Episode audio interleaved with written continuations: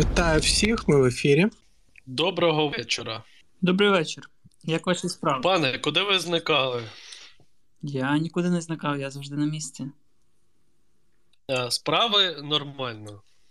Тільки е, дістали тупі запитання, але, на жаль, маємо те, що маємо. Mm-hmm. А у вас як справи? Справи добре, працюємо. Якщо ви читаєте за нашим Твіттером і Фейсбуком і трошечки Інстаграмом, то мали б це бачити. А, передаємо купу всяких штук, купі всяких частин підрозділів. Від цього кількості заявок і потреб не зменшується, але ми над цим працюємо кожного дня двадцять чотири на сім. А розповідай, що цікавого передали? Е, ну, я думаю, е, те питання, яке ти ставив, безглуздо приховувати. Дійсно, ми декілька разів доставляли допомогу в оточений Маріуполь е, тим військам, які там знаходяться. Це хороші новини. Е, ви бачили відео, я думаю. Е, чого воно видалилось? Чи ми його видали, це не має значення, але воно вже там, ну, типу, пішло. І просто знайте те, що фонд «Повернись живим». Е- частина його роботи, вона не є публічною з тих чи інших причин, але з часом ми можемо про це говорити. І от ми допомагали, як могли, не тільки Чернігову, який був там в оточенні чи напівоточенні е- місяць попередній, але й Маріуполю.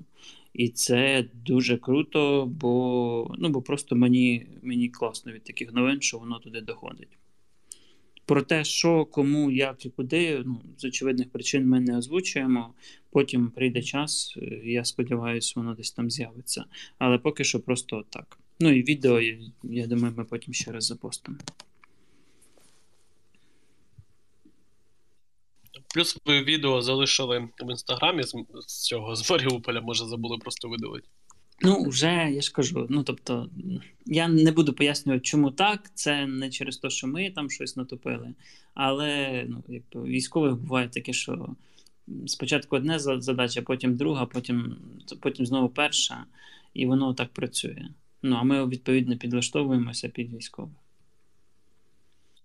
Я також бачив, що наші друзі і ваші колеги з фонду «Притули» передали ще в окупований Херсон медикаменти. І це теж так, гарна це, новина. Це теж дуже ок історія, гуманітарні компоненти. І це теж типу, офігенно крутий результат, який е, не просто так досягається і не з неба падає. Ну, загалом там за п'яте-шосте число тут на ФБ сьогодні опублікували це сто сімдесят дві радійки, сто шістдесят дев'ять мережевих комплектуючих, сто п'ятдесят п'ять планшетів, джерела живлення, п'ятдесят один генератор, п'ятдесят п'ять одиниць денної оптики, нам біноклі доїхали двісті штук, сорок один теплак, тридцять три ноути, двадцять моніторів, ну і купу всякого дрібного. З великих це п'ятдесят восьма бригада, яка заїхала МАЗом і забрала а, купу всього. І завтра поїде батальйонний комплект на один з батальйонів а, Кропивницького. Пане начальник розвідки, я вас вітаю. Не знаю, що у вас там за приколи були. А, Та... всі, все нормально, приколи всі пройшли. Ми тут, тут і я, і пан Анонім, привітайся, будь ласка. Здорово.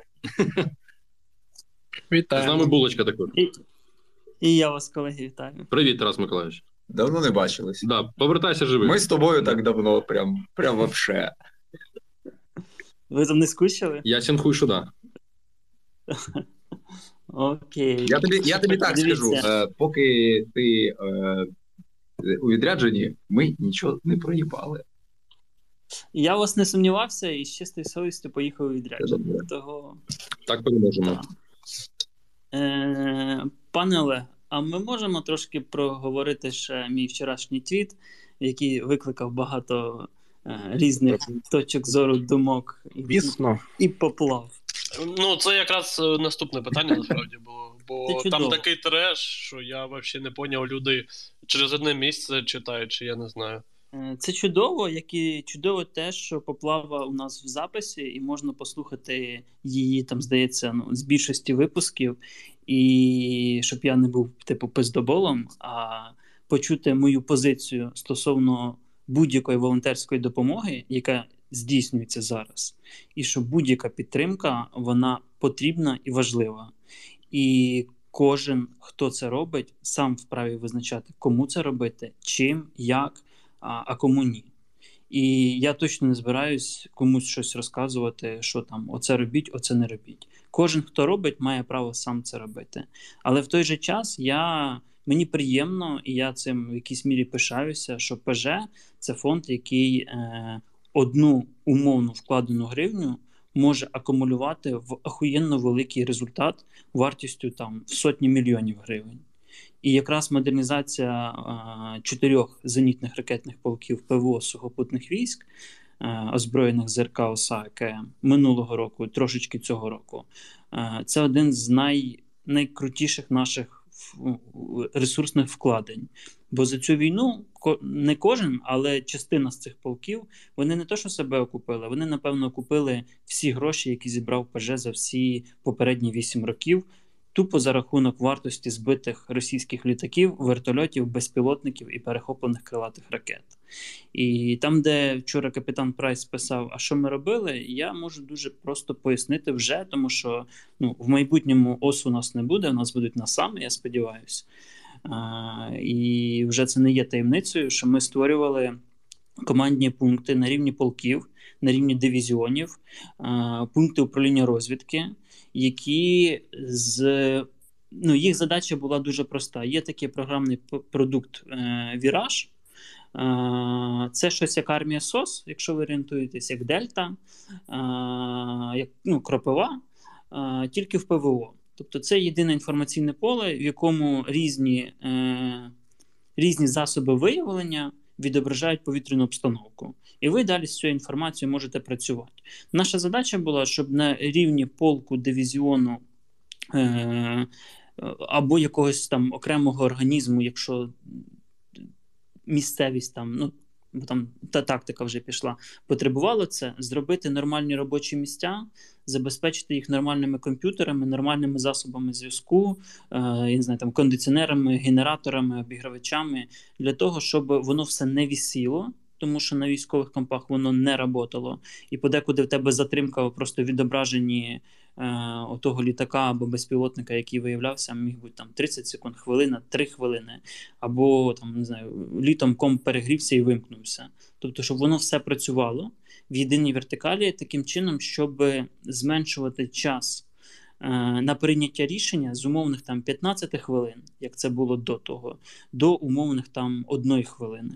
Це перший момент. Другий момент, ми встановлювали системи об'єктивного контролю на машини. Абсолютно примітивна штука, яка дозволяла підтвердити результати стрільби і потім не посадити того, хто дав команду на пуск з одного боку. Бо дійсно, ну от, от ви бачите одну картинку, от друга картинка, от параметри цілі. Дійсно, пуск був правомірний, і враження було правомірне, ну як не так, враження було підтверджене, що дозволяло отримати гроші за збиті борти з одного боку, і е, військові ну, не боялись застосовувати зброю, щоб потім по бумажках не доказувати, як, ну, типа, а чи дійсно там був самоліт. Тому що системи старі, дуже часто бувають відмови, і були, і бувають відмови, ракети так само не, не нові, е, летять часто бог зна куди, а це все ж там є норматив, що типу, якщо ви випустили три ракети, а не дві, якщо там по, по нормативу ви мали з двох збити, умовно кажучи. І третє, що, напевно, одне з найважливішого, це надання е- бойовим машинам можливості працювати в пасивному режимі. Е- я не дуже тут буду розповідати, бо воно ще все це працює, але це, е- от це те, чого не було в вірмен в Карабасі, от у нас воно зараз ця проблема виправлена. Не всюди, бо це потребує особового складу, злагодженості, навченості, але технічну компоненту ми плюс-мінус надали. І це я вже мовчу про те, що наші друзі, в першу чергу Олексій Дубінка, який зараз служить в ЗСУ, здійснювали прийом техніки від заводчан, а точніше не прийом після модернізації, яка там, після якої машини не працювали, змушували нашу ПК реально доводити техніку до працездатного стану, допомагали їй у військах, там проводить юстіровку, показували, як вона включається, як вона працює, допомагали якимись там блоками, допомагали просто фахівцями, які могли налаштувати і, і запустити ту чи іншу систему. Таким чином, минулого року ми, вклавши в кожен полк умовний там мільйон-півтора гривень, ну там десь такі цифри, просто по різних полках вони різняться, бо, ну, бо десь треба було більше, там чогось купити, десь менше, а чогось купити. Ми отримали результат в десятки збитих літаків, вертольотів, орланів, там декілька перехоплених ракет крилатих. Це про компетентну допомогу армії. І от вибачте, але це рятує життя. Бо десять збитих літаків – це сотні нескинутих бомб на українські міста, українських військових, українські позиції, на яких можуть бути хлопці в броніках, а можуть бути без броніків. І бомбі якось абсолютно похуй. Це його. Ти якраз заговорив за ППО, і мені там в лісі було питання, і, по суті, ти на нього відповів. Яке ППО нам буде файно, дивлячись на цю всю війну, яка зараз триває? Нове. Ключове питання нове. Так. По системах, я можу, я вже це озвучував, нам треба закритнішу ПЗРК, нам треба мати свій легкий ЗРК на базі ПЗРК, типу Avenger або щось подібне. Ну, тобто це, це доволі проста історія. Нам треба мати щось на рівні заміни оси Бука, це може бути той самий НАСАМ. Нам треба мати, можливо, можливо, щось більш потужне, але я в це зараз не вірю. Тому, якщо ми хоча б ці три компоненти в нормальній кількості закриємо, ми зможемо нормально боротися з авіацією е- різною е- на малих і середніх висотах, на там і середніх дальностях. Перехоплювати плюс-мінус крилаті ракети значно ефективніше, з балістичними там проблемніше. Ну і я ще великий адепт зенітної артилерії. Я вважаю, що пора створювати нормальний зенітний артилерійський комплекс, десь там в п'ятдесят сім - сімдесят шість міліметрів, який може слугувати як і машиною вогневої підтримки, так і за рахунок програмованих снарядів з зенітною установкою. Плюс американські об'єктові ПВО СІРАМ, які можуть прикривати і здійснювати протиракетну оборону окремих стратегічних об'єктів, теж могли б нам дуже, дуже підсобити. Флаг вісім вісім – наше все. З програмованим снарядом, так. Да. Абсолютно точно. Хотів запитати у тебе якраз про Марік, раз ми вже за нього почали. Там Росня позавчора, здається, чи вчора, вкид... позавчора, здається, вкидали інфу, що здалися там наші. Чи тобі щось відомо про це, чи ти можеш щось сказати? Я не хочу це коментувати. Якщо начальник розвідки готовий, хай він щось скаже. Ну, дивіться, я то готовий пиздіть скільки завгодно, тільки насправді достовірної інформації немає майже ні в кого. Єдине, що мені відомо, то офіційна позиція п'ятсот третього, якщо не помиляюся, батальйону, тому що Русня написала, що це п'ятсот перший, а п'ятсот перший, походу, це не, не там, як мінімум. Коротше, мало відомо. Відомо, що офіційна позиція п'ятсот третього батальйону така, що це не їх батальйон. Їх батальйон продовжує, коротше, вести бойові дії. От, відповідно, я думаю, що це, типа, показуха. Я думаю, що полонені можуть дійсно бути справжніми, просто які потрапили в полон за різних обставин в районі Маріуполя або взагалі на цьому напрямку, там з початку бойових дій. Їх просто могли зібрати в одну купу, сказати, що все це морпехи, типа, і зняти на камеру, там вже кадирівські уйобки щось знімали, типа. От, тому, як на мене, це, типа, такий от, типа, вброс з, з метою, не знаю, зниження морального духу. Та там. Псошка. Да, ну, типа, як і псо, фактично. Це ж можуть взагалі цивільні бути, бо там вже були репорти. Слухайте, що теоретично да, теоретично да, але я, на жаль, думаю, що у них дійсно може бути достатньо наших полонених, як і у нас їх.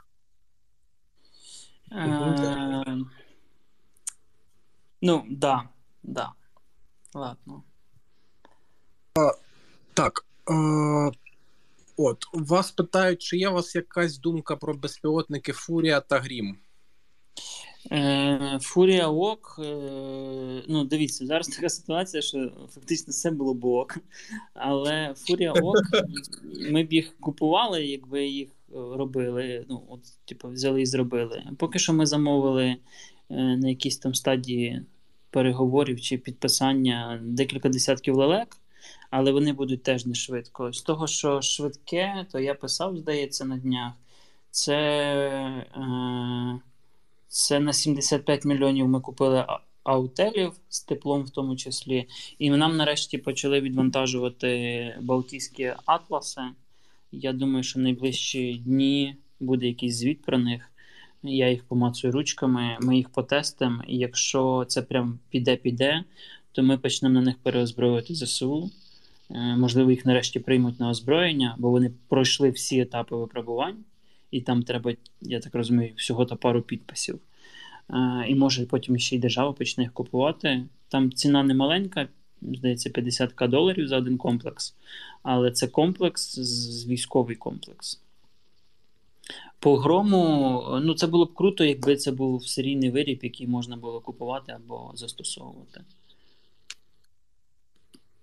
І давай ще по дронах. Чи отримали ми вже ці от Світчблейди і чи юзали, якщо знаєш? Американські? Так. У мене немає інформації, тому я не можу ні підтвердити, ні спростувати.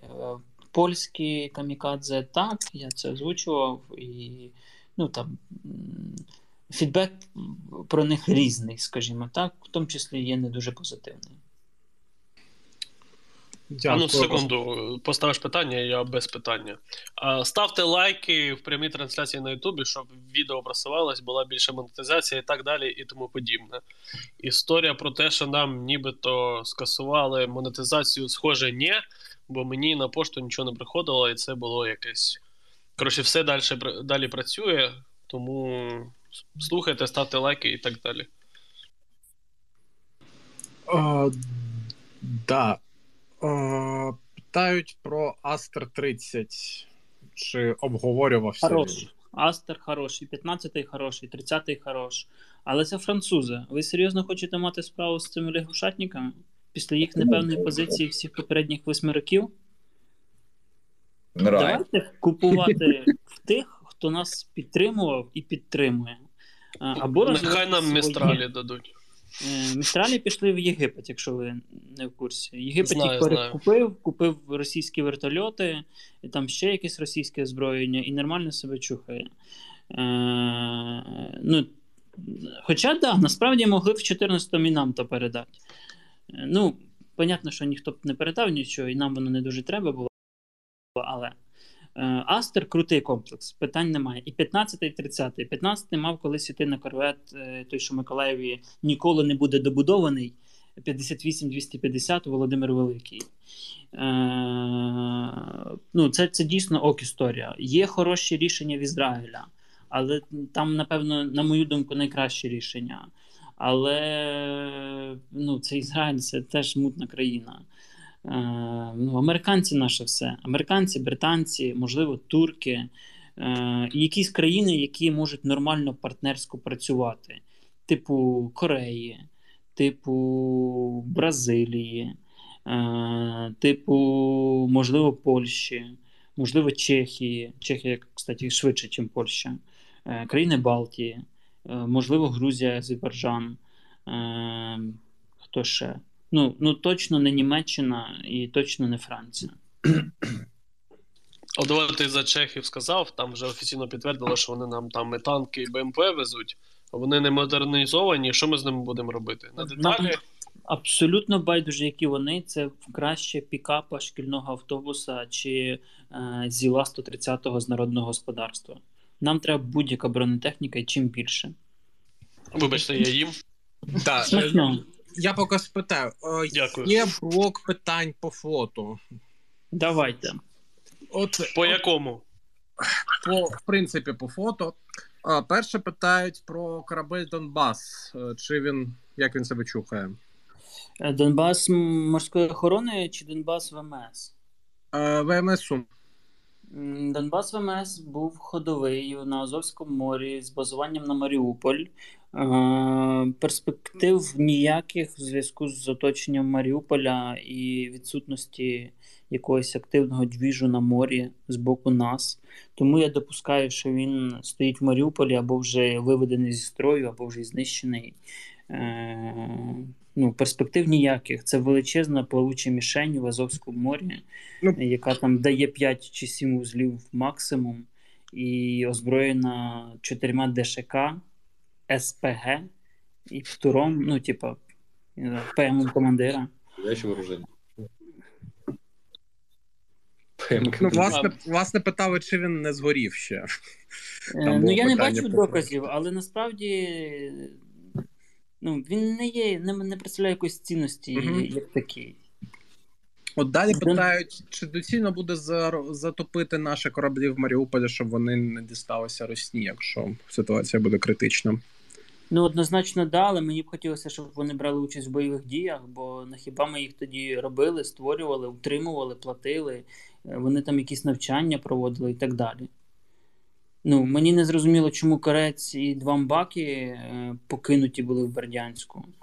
Я сподіваюся, прийде час і нормальні реформовані слідчі органи розберуться всі кейси. Бо, бляха, колись хтось має почати в цій країні нести відповідальність за ті чи інші прийняті або не прийняті рішення. Угу. Дякую. А чи з'явилася нова інформація про пошкоджений російський корабель кілька днів тому? Ессен. Так, uh, да, я підозрюю Ессен.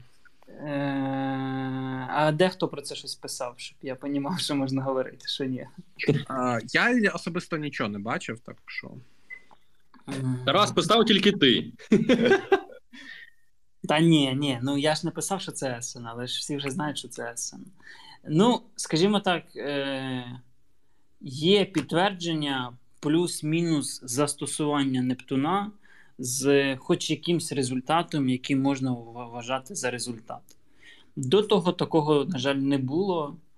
І, власне, одна з причин, чому ми далі просимо західних партнерів надати нам сучасну або хоча б якусь відпрацьовану протикорабельну зброю, бо, бляха, робить ПКР, це не ПТУР робить по лазеру. А, це Рестович, коротше, розповів про Ессена і про Нептун. Е, ну, тоді можна підтвердити цю інформацію, що дійсно було бойове застосування Нептуна, е, не перше, е, без уточнення кількості ракет, е, але, да, була така спроба, е, ну, за її результатами російський корабель отримав пошкодження. А давай ще запитаємо, ти про турків сказав, а, що там байрактари? Всі жаліються, що немає відосів, як завжди. Е, дивіться, ну, як і будь-яка зброя, байрактар не є панацеєю, але я вважаю, байрактар е, це тією зброєю, яка себе окупила і виправдала. Е, і вона, насправді, ну, була доволі помічна нам десь, ну, не на рівні з точкою, точку ні, ні, ні, ніхто не переплюне е, в цій війні, навіть армійська авіація наша поки що. Хоча в них шансів більше, бо в них запасу більше. Але ну, вони працювали, якщо вони зараз немає відосів, це не значить, що вони не працюють, скажімо так. Або давайте розуміти, що ця ж війна, вона не закінчується сьогодні, завтра чи через тиждень. І нам треба мати можливості, якщо треба, включитися знову за, там, в битву за Київ, в битву за Черка... ну, Черкаси, ні, пробачте, за Чернігів, за Суми, за Харків. І треба мати резерви якісь. Нас ще чекає Південь і Схід. Росіяни ж теж не ідіоти, і вони за цей місяць зробили доволі багато висновків. І ну, змінюють тактику дій, змінюють е- підходи до ведення цієї війни. Тому те, що спрацьовувало місяць назад, зараз уже може не працювати. Тому нам теж треба як це, адаптуватися. Але байрактари, ну, може бути, прям, прям може бути. І зараз буде апдейт по цим от полоненим в Маріку. Пані Настя Станко написала мені в лічку, що рідні цих полонених сказали, що це полонені з інших місць, і їх, типу, назбирали, що вони, типу, з Маріка. Так, да, це схоже на правду. Угу. Дякую. Давайте доб'ємо фольське питання. Чи може пан Тарас трохи розповісти про діяльність ВМФ РФ, використання корабельного складу, які морські одиниці залучаються до бойових дій, в яких зонах виконують завдання і так далі? Та, звісно, да. Тут немає якоїсь, ну, таємниці. ВМС ділиться інфою хорошо, за що йому дякую. Значить, ЧЕВ діє на декількох основних напрямках. Ну, два основні – Азовський і Чорноморський. На Азові вони спільно з береговою охороною забезпечили контроль акваторії, потім зайшли в Бердянськ, потім почали його використовувати як транспортний вузол для висадки техніки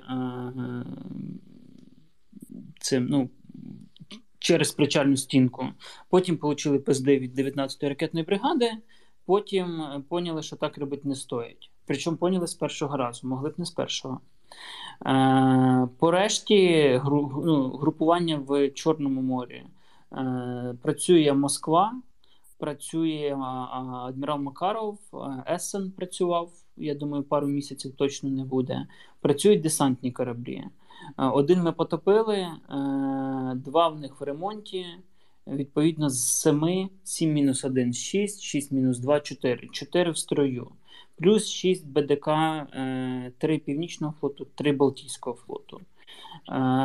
Плюс в нашому районі працює час від часу один морський тральщик, працює час від часу ракетні кораблі, працюють ракетні катери, там Шуя, набережні Човни, здається, виходили. Працювали патрульні кораблі, оці, що нові, що в Керчі будують, проєкту двадцять два сто шістдесят Василій Биков, потенційно один з яких ми потопили біля Зміїного. І я навіть чомусь схиляюсь до того, що таки потопили, бо, ну, росіяни зразу нанесли бортовий на інший борт і показали, що от, типу, він в строю. Але таких у них чотири. І, і от якщо колись буде фотка, де вони будуть всі чотири, то тоді можна буде сказати, що таки не потопили. Бо зараз, ну, росіяни дуже сильно приховують свої втрати і свої якісь боєзіткнення на морі, бо це для них дуже така е, імперсько-чувствительна вещь. Е, раптори хорошо працюють, е, працюють хорошо, ну, от всякі ці маломірні катера дуже працюють і на Азові, і на Чорному морі. Пробували там час від часу проводити якісь локальні висадки, час від часу получали пизди.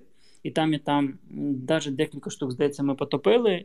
І, власне, фактично морська війна для мене підтвердила повну, повну правильну позицію москітного флоту. Чергово переконала, що Нейш Папа і його команда абсолютні бездарі, яких треба звільняти і прибирати. І те, що вони робили, їх вектор розвитку ВМС – це чистий саботаж.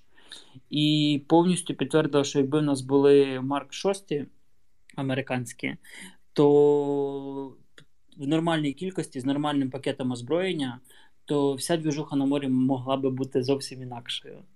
А ще є з таких прикольних історій, в Очакові є Ярослав, це такі шістдесятих, кінця шістдесятих років катера, які несуть два ДШК. І є в мене інформація, що один з цих катерів навіть підбив російський Су двадцять чотири. Я, я, не, знаю, я не знаю як, але ну, от прям що... Бортом? Так ДШК, що ж бортом?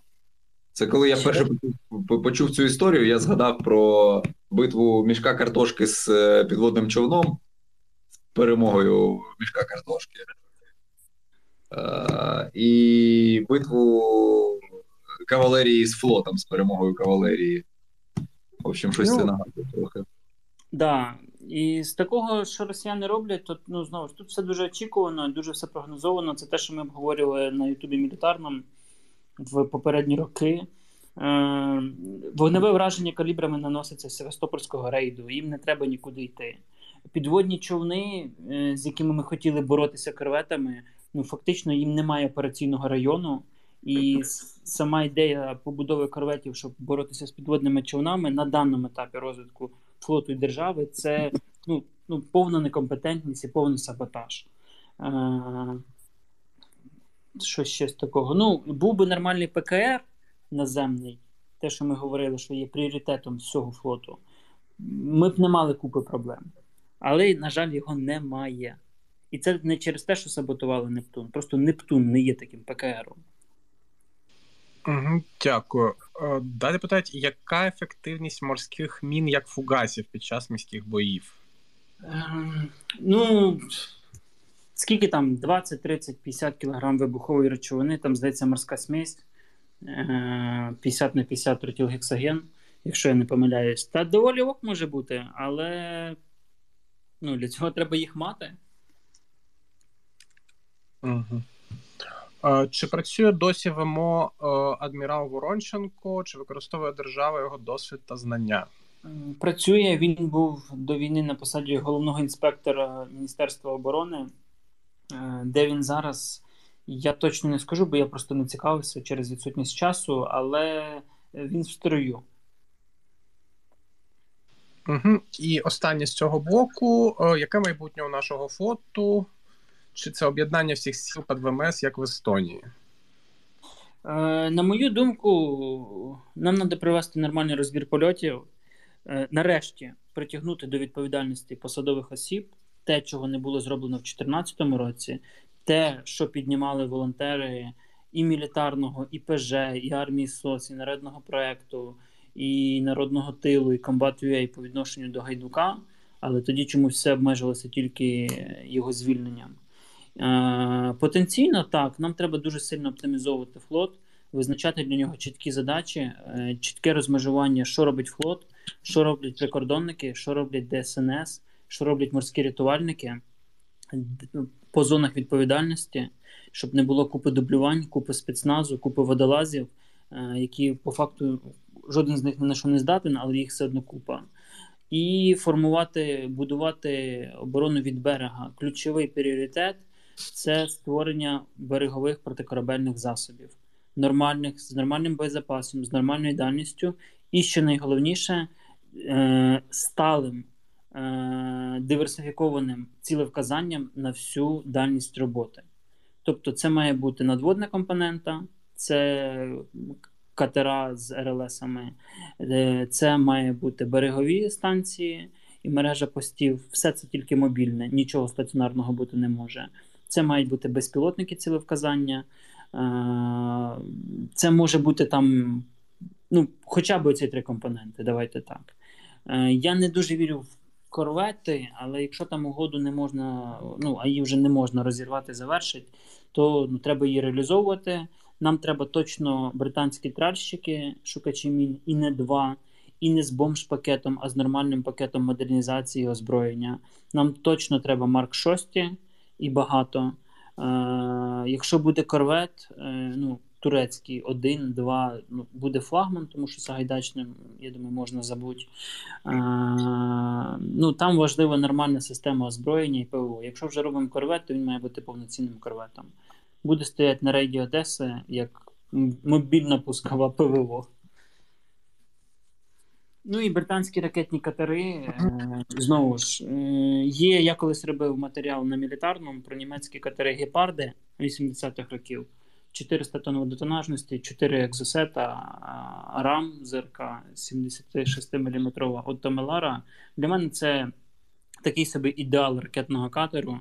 Якщо його перевести на, нову, на нові системи озброєння і нові технології, це от ідеальний ракетний катер, який нам треба. вісім нормальних ПКРів ен ес ем, сімдесят шість міліметрів Оттомелара Рапід або п'ятдесят сім міліметрів Бофорс, що ще краще. Нормальний ЗРК, це може бути СІРАМ, який гарантовано зб'є там десяток бортів або ракет, ну, тому що він просто гарантовано це робить. Якісь РЛС цілевказання, це все зав'язано на лінк американський. Е, можна ще йому, не знаю, пуму якусь свою дати, чи, чи, чи щось легеньке з БПЛА. Мінутка задротства закінчилася. Так, дякую. дякую. Там е- британці повідомляли, що хочуть нам поставити протикорабельні ракети. Що вони там можуть дати і що ми можемо застосувати з того? Е- ну, можуть і гарпуни дати, можуть і... Та багато всього можуть дати. Е- спочатку мова йшла про там, легкі ПКРи там, до десять-двадцять кілометрів. Е- Ні, перед цим йшла ще мова про ен ес ем, потім про ці легкі пе ка ер, потім там ще про якісь. Ну, може бути дуже багато всього. Нам треба нормальний, повноцінний легкий пе ка ер на рівні Гарпун, Екзосет, ер бе ес п'ятнадцять. Ну, мій ідеал – це ен ес ем. Пасивна ракета з технологією стелс, з там, суперманевреністю, дозвукова, з нормальною бойовою частиною, з селекцією цілі, з, з, з закупою всяких штук. От це ідеал. Да, вона дорога. Вона найдорожча, напевно, з тих, що є зараз на ринку в цій ніші, але вона гарантована. Американці її обрали як свою перспективну, відмовившись від своїх гарпунів. Блок два плюс. Напевно, це про щось говорить. Це да. Хотів це запитати... Те, у нас її не буде. Нам її були готові продавати два роки назад. Ну, треба було, треба було не їблувати, так? Да? Треба було, да, нормально вести переговори. А, так. так як я зараз трохи дотичний до купівлі зброї за кордоном, і бачу, як це відбувається з точки зору українських е- купівельників, скажімо так, і переговорників, то я не дивуюсь, чому нам ніхто нічого не хотів продавати. А чи зараз щось змінилось, чи ти поки не готовий коментувати? Е- змінилось з чим? О, купівлею державою. Е- ну, щось ми там пробуємо, щось десь там, типа, да, ну, озвучили ж там БМП, танки, ще щось там, ну, але... Це ж це, ну, це не про те, що нам треба. Нам треба Хімарс, нам треба арта на велику відстань, нам треба збільшувати глибину вогневого враження. А, чи ти чув вже, щоб наші використовували старстріки ПЗРК британські? Е, була інформація, але я не можу її підтвердити, тому, ну, типу. Перуни, знаю, працювали, стінгери багато. Ну, там стріли, ігли, понятно, теж. А тут ще питають по гарпунах пару питань. По-перше, чи можемо їх використовувати з установок Нептуна? А на що? А я не знаю. Ну, типу... Дивіться, гарпун – це ракета, яка йде в те пе ка, транспортно-пусковому контейнері. Угу. Ви хочете його ставити в нептунівський контейнер від ес триста? Ну, там свій контейнер. З машини Нептуна теоретично, да. Якщо б їх там поженить. Це теоретично можливо. Е, ну, і, в принципі, логічно було б, напевно, так робити, бо той Нептун, який є на, на шестдесят три, він вже трохи обкатаний, доведений, як мінімум, там, двома-трьома роками експлуатації. Це ж ключове у протикорабельному комплексі. Це ракета, математика польоту і голова. Як вона працює? Ну, ге ес ем. Uh-huh. А яке там шасі буде, яка там пускова буде, це все десятизначне. І одразу питання, якщо нам таки дадуть гарпуни, то зможемо ми потопити щось, що стоїть на рейді в Севастополі? Е, напевно, ні, але як мінімум ми зможемо дати, відігнати їх від берегу і, наприклад, не буде вести е, Макаров е, фрегат, е, артилерійський вогонь своєї сотки по наших кораблях, які там виконують ті чи інші функції в наших водах. А таке було і не раз. Хотів ще у тебе запитати, чи ти бачив відос, як наші зі Стугни збили російський гелікоптер? Так, да, бачив, це красиво. Як ти це оцінюєш? Е, та дуже позитивно, тут немає нічого концептуально нового, Джавелін те саме може. І, в принципі, ну, якісь старіші птури це могли. Ну, бо це типова ціль, це той самий танк, просто чуть-чуть піднятий вверх, який висить. Це ж він не йшов на швидкості двісті кілометрів. Ну, дуже круто.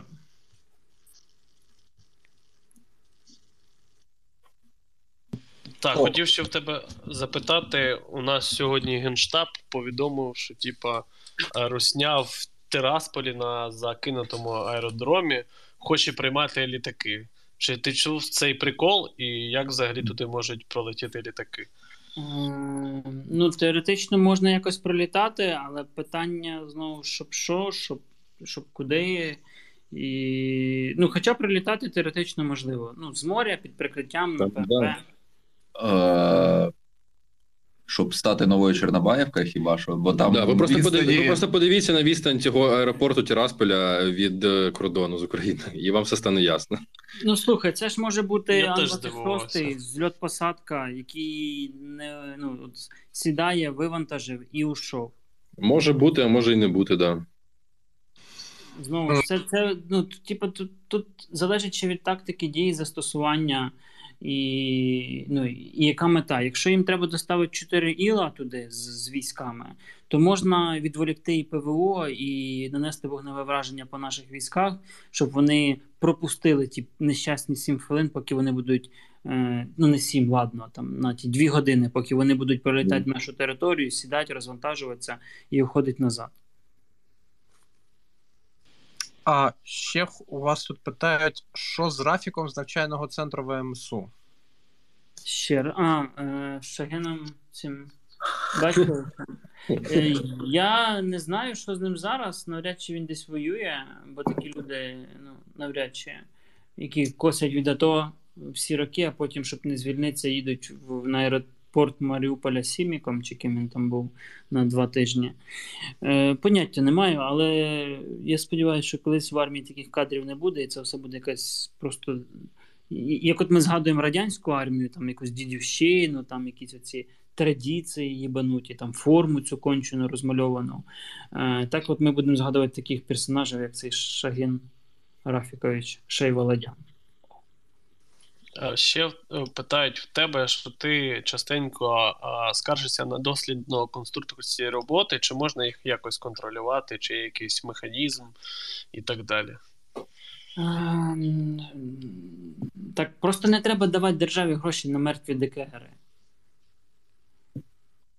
Ну, механізми є, але воно все в наших умовах плюс-мінус не дуже працює.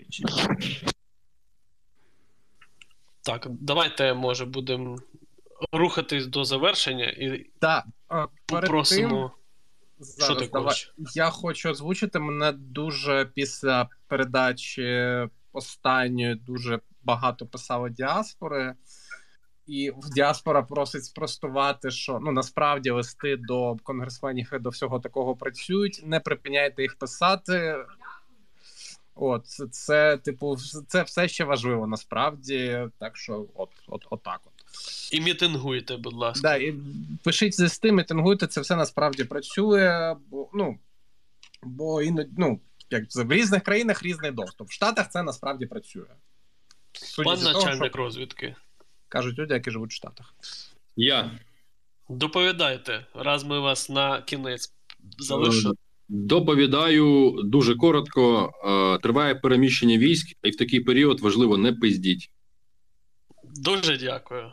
Бо там уже щось розганяють, що котел в Херсоні, yeah. щось там, коротше, Арестовий щось заряджає, всі не слухайте, заряджають. Не слухайте дурників, будь ласка. Так, да, я просто хочу, щоб ми постійно це нагадували, щоб люди не думали, що я не бачу цих дивних повідомлень з питанням, а от Арестович сказав, а от Арестович казав. Я да. тільки, пару днів, тільки пару днів тому зрозумів, що всі ржуть Арестовича і задають купу питань. Бо так вийшло, що тут я трохи їхав на паровозі, і довелось мені послухати Арестовича. Так от ми, я так поняв, що вже не просто виграли, да, що там вже Москву взяли. Десь плюс-мінус така риторика. От, це... Ну, коротше, блін, я не знаю, як він зараз став настільки відомим, медійно популярним, але, ну, треба ж якось більш критично це все сприймати. Ну, ми не можемо е, ставати жертвами пропаганди, як, як стала Росія там в перші тижні цієї війни. Ну, світ же ж він не може бути таким, як його змальовують, тупо ідеалістичний, і от ми, ми всюди перемагаємо, потір нет, їм всім пизда, а в нас там все хорошо. Ну, воно, ціна трохи значно вища цього всього, і воно не завжди вдається. І коли ми читаємо про три звільнених села на Херсонщині, ми не знаємо, що за ці три села могли полягти там три наших взвода. І, і не вернуться додому там п'ятдесят чи сімдесят людей. Е, ну, ну, коротше, я розумію, я підтримую неоголошення втрат під час війни, але при цьому риторика має бути більш об'єктивною, виваженішою і і не треба найобувати своїх людей. І, і хотів таке, чи ти щось хочеш? Просто Я просто хотів додати, що Арестович – це хоча б людина, в якої є ім'я, а є ще цей вагон анонімних пабліків, яких фігачить, да, про там котьов під Бучею, котьов під Херсоном, котьов ще де завгодно. Ну, і це просто люди без імен, ну, просто люди, люди просто не читайте і відпишіться. Ну, читайте хоча б офіційну. У нас є тільки один пан анонім, і він тут. Навпроти мене сидить, либиться. Це, ми скоро також затягнемо. Ми... Просто якісь... Да. Ми також скоро затягнемо в твіттерок, все буде нормально. А, не дочекаєтесь. Да, і у нього, коротше, буде на аватарці знак питання. Знак питання долар нуль. Саме так. Хотів запитати таке. А от скажи мені, це таке, типу, питання в нікуди. А от чи є нам логічно, наприклад, наступати на Бєлгород, щоб русня відтягнулася там з харківського напрямку? Наприклад. Я пропоную такі маневри залишити для нашого військово-політичного керівництва. А то мене колись питали. Тактично спригнув, тактично спригнув. Угу. Далі, зараз чекайте, я візьму карту. Я вам скажу, куди треба наступати. Тарас Миколаївич, єдине, що ми проїбали, поки тебе не було, твоя карта відпала. Правда. Я сподіваюся, що вона буде оновлена, оперативна установка буде оновлена станом на неділю. Е, я не обіцяю, але я постараюся. У нас вже постановка завдань в прямому ефірі. Але є й хороша новина, тебе чекає там мікрофон. Дякую. Який ми сьогодні мали заюзати, але вийшло так, що... Ну, у мене ж лобовський Android, а, а там розйом під iPhone, тому, коротше, да. Щось держдеп про вас не подумав. Ну, таке життя.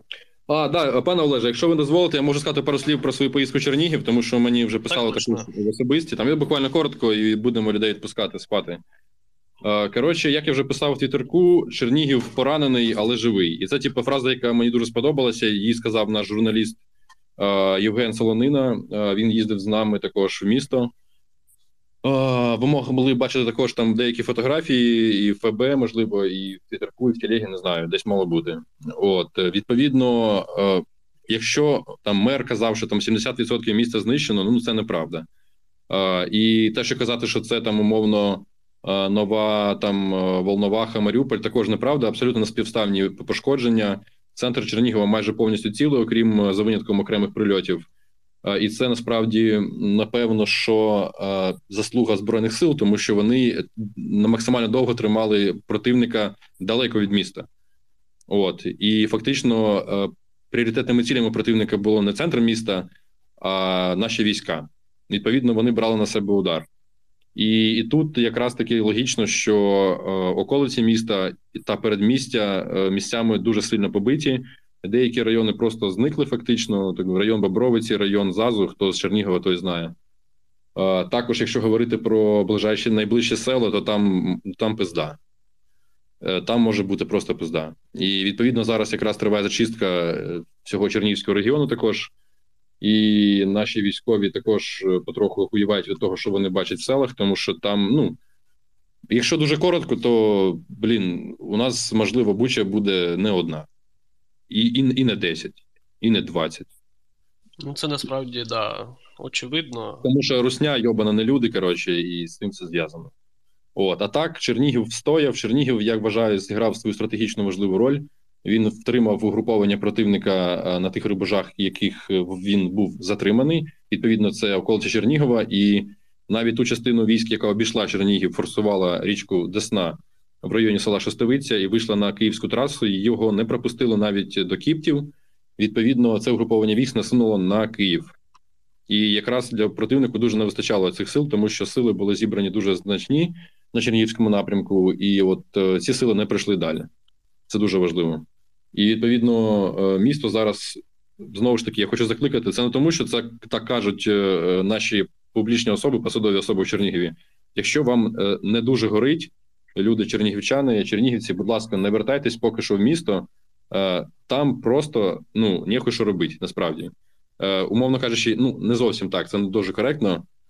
Наразі в місті тільки починають відновлювати електроенергію потихеньку. Відповідно, якщо зараз прийде багато людей, система просто не витримає, знову ж таки, навантаження. Це перше. Друге, Воду потихеньку також дають місцями, районами, де можуть. Іноді там це до другого, третього поверху лише вода підіймається, тому що, знову ж таки, немає тиску. Відповідно, чим більше споживання, тим менше тиск, і, відповідно, просто води не буде ні в кого. О, так само з каналізацією. Ну, тобто у нас, наприклад, у батьків на районі ще світла немає і води немає. От, є тільки газ. От, ну і таке. Типу, тому, і що важливо ще, дорога, яку публічно також озвучували, траса там умовно через з Києва, через Гончарівське, це не секрет, по напрямку Гончарівський-Чернігів, там, якщо хтось захоче їхати, маєте на увазі, там великі затори, там погана дорога була і до війни, в принципі, краще вона не стала. На деякі місця треба об'їжджати, можливо, буде полем. Відповідно, якщо у вас машина низька, легкова, то будьте готові, що ви можете просто або не проїхати, або пошкодити машину, або простояти просто чотири-п'ять годин тільки в заторах. Я не кажу вже про саму дорогу, яка там також займає певний час. Ну, тобто, відповідно, якщо вам дійсно накортить, почекайте, можливо, скоро, десь впродовж тижня-двох розчистять повністю київську трасу, і можна буде їхати нормально вже на Чернігів. Правда, мосту вже немає центрального нашого, як ви знаєте. Я думаю, що десь можуть кинути понтони. Ну, інформація буде. Робота над цим ведеться по розмінуванню, бо русняві підараси позалишали купу подарунків на тому, на тій ділянці від Калічевки до Кіптів фактично. От зараз над цим працюють наші військові. Власне, ця історія про те, щоб не, не їхати в Чернігів, вона стосується не тільки Чернігова, а взагалі всіх е, звільнених наразі населених пунктів. Будь-то село, е, місто, хутір, не знаю, все що завгодно. Не варто. Ну, і, да, і знову ж таки, ви маєте розуміти, що поки що загроза ракетних і авіаударів, вона нікуди не поділася, на жаль. Тобто сухопутний ворог відступив, і зараз, як я і казав, так здійснюється його переміщення на східний напрямок. Фактично, вже сьогодні з багатьох джерел прийшла інформація, в тому числі з відкритих, що, типу, вже техніка з маркуванням ВІ, яка заходила, це угруповання, яке заходило російське з Білорусі, вже під Ізюмом, вже Харківська область, і це не вперше, відповідно, вони вже там. О, тобто, тісно зняли війська, штурмові підрозділи для того, щоб перекинути їх на східний напрямок. От. І, відповідно, готуємось до битви на Сході. Хотів ще запитати, там була інфа, здається, вчора речник Одеської ОВА, обласної військової адміністрації, сказав, що нас, наші на Сході застосували санцепьоки, захоплені в русні. Чи ти а, я, я, про те, я про це чув, але підтвердження такого немає. Я знаю, що ми захопили в ході бойових дій е, десь три пускові, здається, ну, тобто фактично бойові установки, пускові установки, і, здається, чотири або п'ять ТЗМ з боєкомплектом. Тобто, ну, стріляти є чим трохи. Ну, типу, це якісь разові акції будуть, тому що ми просто вистріляємо і все, і викинемо їх нахуй, тому що немає до них боєкомплекту. Але це було б дуже, типу, показово і дуже справедливо з нашого боку. Так, да, і це було б гарно. Є у вас, може, якась байка класна, cool story? Може, у нашого пана аноніма є? Та ну так, щоб, так, щоб є, так нема. Але мене завжди радує, скажімо так, те, коли я бачу слухачів поплави вживу, і вони мене якимось чином пізнають. Ідентифікують? Ідентифікують, так. Да. Я був декілька... Може, по голосу? М- може, бохамиш? Е, може і так, так. е, був декілька тому днів е, у Львові, був на двох зустрічах фактично. Е, так от мене пізнали два з двох. Я прямо орнувся з цього, чесно кажучи. То ти вже не пан анонім. Е, ні, я все ще пан анонім. Деякі слухачі поплави знають, що я не пан анонім, але втримайтесь від е, декодифікації. Ну, ладно, пане Тарас, що по русні? Русні пизда. Дякую вам. Дякую, дякую вам. Так, дякуємо вам всім. Гарної вам мирної ночі. Угу. Да. Добре. Щасти вам. Підписуйтесь, ставте лайки, дивіться мину, минулі передачі. Ми там випустили ще додаткових. Підписуйтесь на Facebook «Повернись живим», мілітарного. Твіттерок він вже має сто тисяч, тому пан начальник розвідки скоро вам зіграє на гітарі, бо пам'ять у мене чудова. Здається, там було, чуєш, шеф, там було, здається, про чотири мільйони на Фейсбуці. Ні-ні. Та нема ще. Ні, ні. Коротше, піднімайте записи, бо я не вірю. Я був п'яний, нічого не пам'ятаю. Ну, чотири мільйона то просто, а пан Тарас на гітару поставив більш реальні ціни. От. Добраніч всім. Окей, да, добраніч. Да, добраніч всім. Підписуйтесь, ставте лайки і тому подібне.